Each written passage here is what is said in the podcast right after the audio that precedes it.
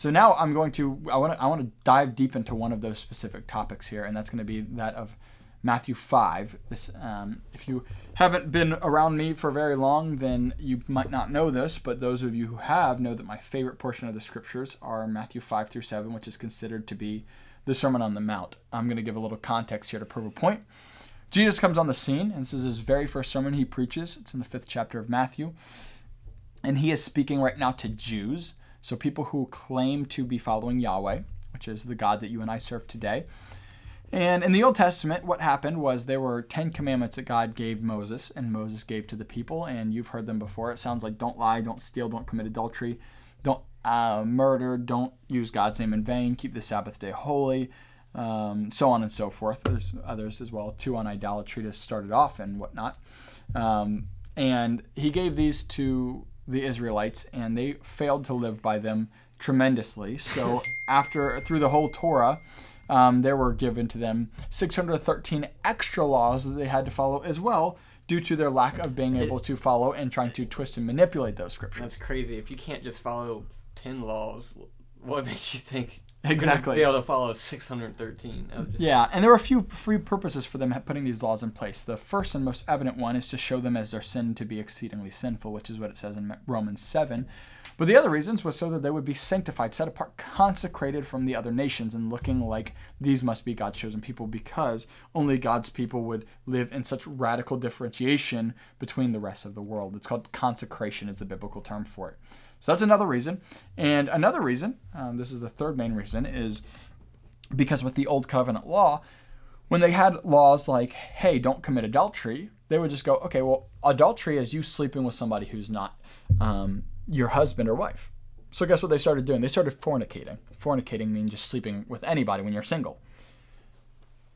And Moses is scratching his head like, okay, that like you're still sinning, you know? Yeah, but they, they tried to justify themselves. So as time went on, they had to keep putting laws in place. And so there's 613 mentioned in the Torah, which is the first five books of the Bible, but there's thousands in all that have been made to date in regards to these laws that they were made to follow.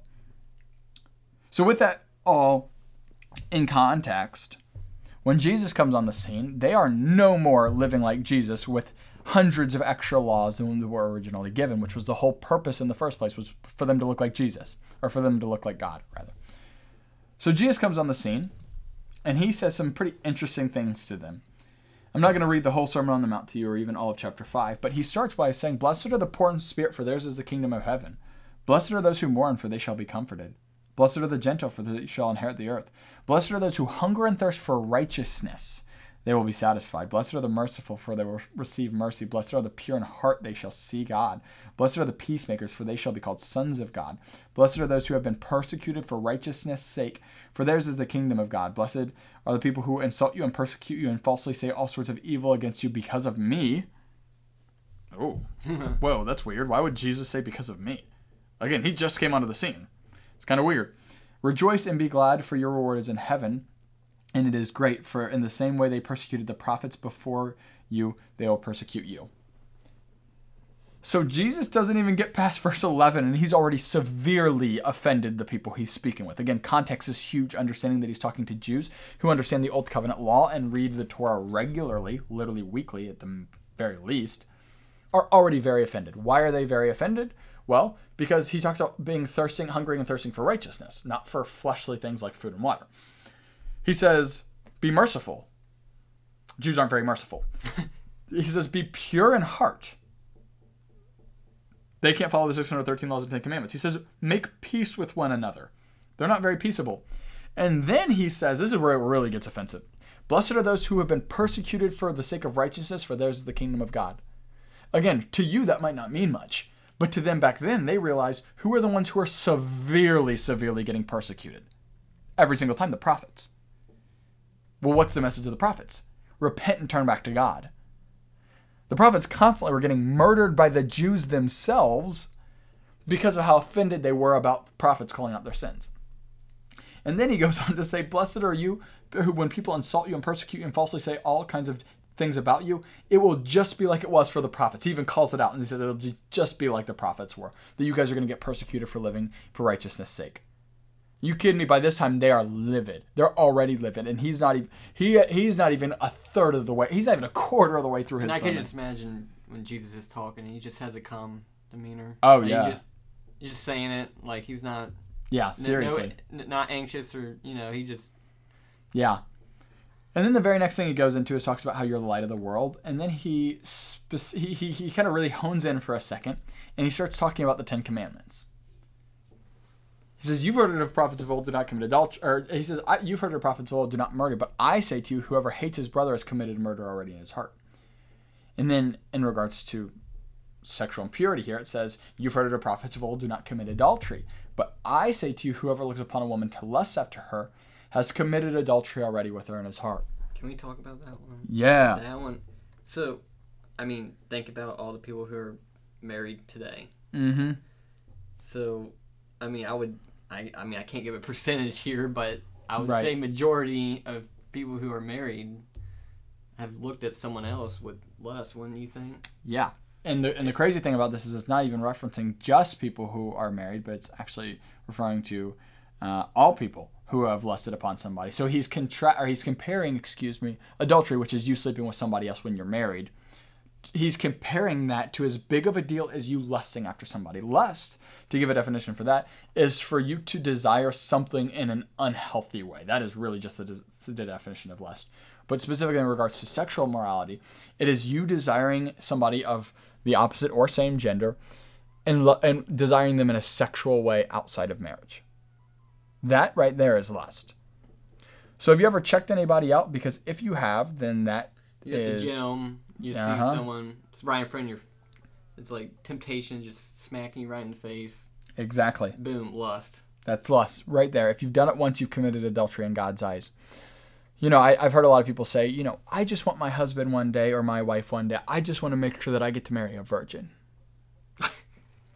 and I, I respect the, I, I understand where it's coming from. I respect that. But understand that if you have ever lusted ever in your life, even if you are a virgin by worldly sense, you're not. But it's like you, you say if, but it's like it's not if we. You have, yeah. Yeah, everyone like you know. Right. It's kind of like Yeah, if, if you are listening to this podcast right now, or if you're not listening to this podcast and right you say you have not lusted after someone. or- Yeah, then we need to talk about one of the other commandments, which is do not lie. Yeah, we'll go back to that one. Right. Every human being with red blood in their veins has lusted after somebody at some time in their life, including me, and including you. Uh, we all have. Oh, and, yeah. Um, and it says that he who, uh, who lusts upon a woman has committed adultery already with her in his heart. And of course, it's not just women; that's all people in general at all times. So this concept of lust is what is considered to be sexual immorality. So whenever I say lust or sexual immorality for the rest of these conversations, think of it in light of you just desiring anybody or anything sexually at all.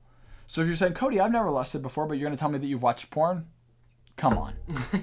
that I, that- I mean that is a definition of lust. I mean that, Yeah. that is lust at its at its finest. I mean that is like the clearest form of lust. If you didn't have lust, you wouldn't be watching porn. Exactly. You wouldn't be looking at porn if you didn't lust. So, lust is a huge issue. Um, of course, physical acts of sexual immorality are obvious huge issues. Um, but for, for this porn topic, I want you to think back to right now when the first time you watched porn was.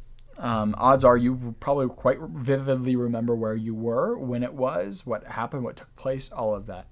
And if you were um, somebody who had it would have been shown to you um, without your like decision or consent given, then uh, I first off just want to say that my heart breaks for you, and I'm sorry that somebody else would expose you to such a sick, sick world, um, the world of just pornography in general.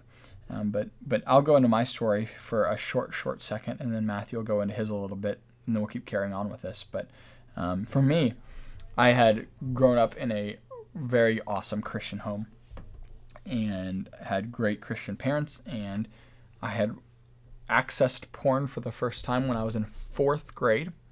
I don't know how old you are in fourth grade, but I was around 10 years old or so. And no one had shown me anything, no one had forced anything down my throat, and I was having, I had zero interest in finding porn.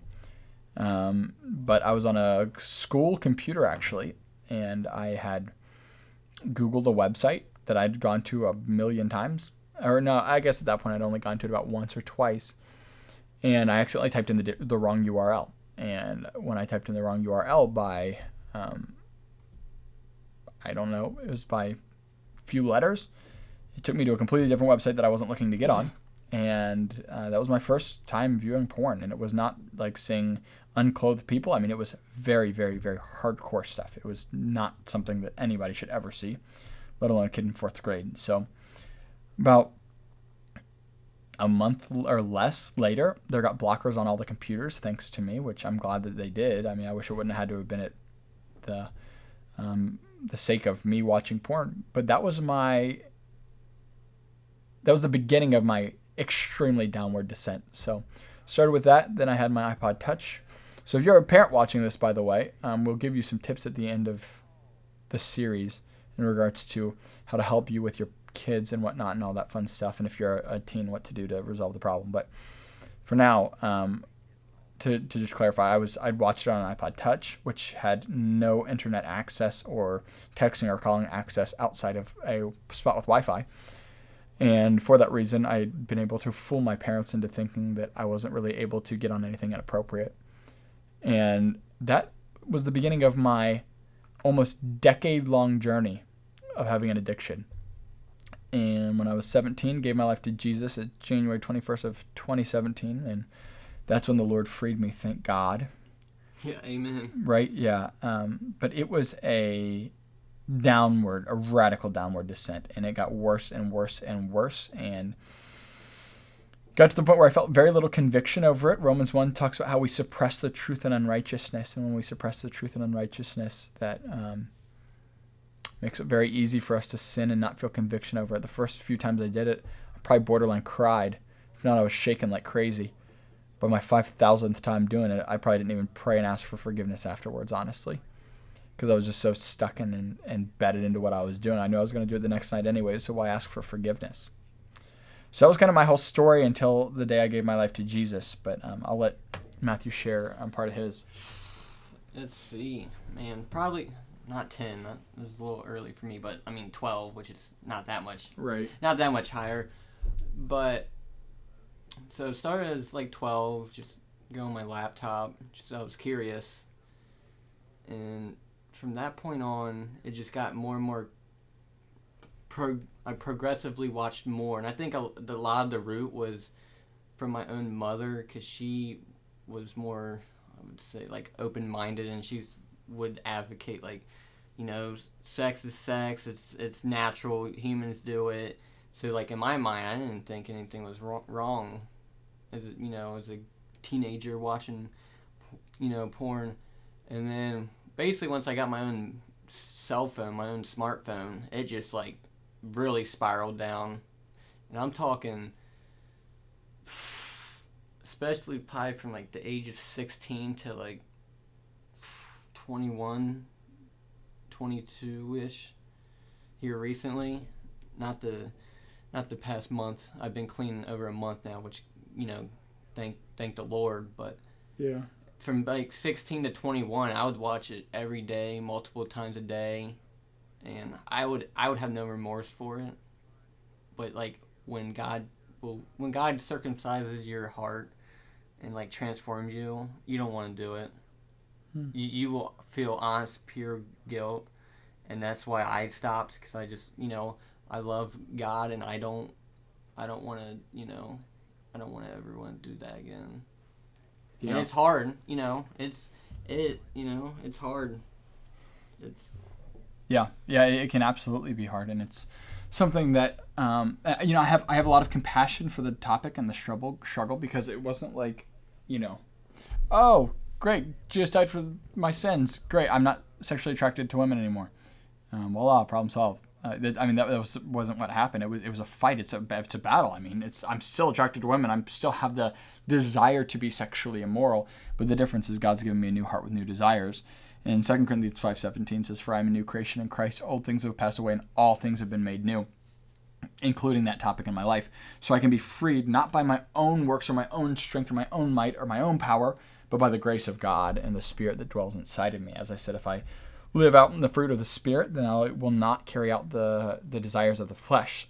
So, hey guys, thank you so much for sticking with us on this episode. Um, it's going to be one of a, a multiple part series simply because there's just so much content that we have to cover in it. But as always, if you could just smash the subscribe button, it means the world to us um, for helping with the podcast algorithm there.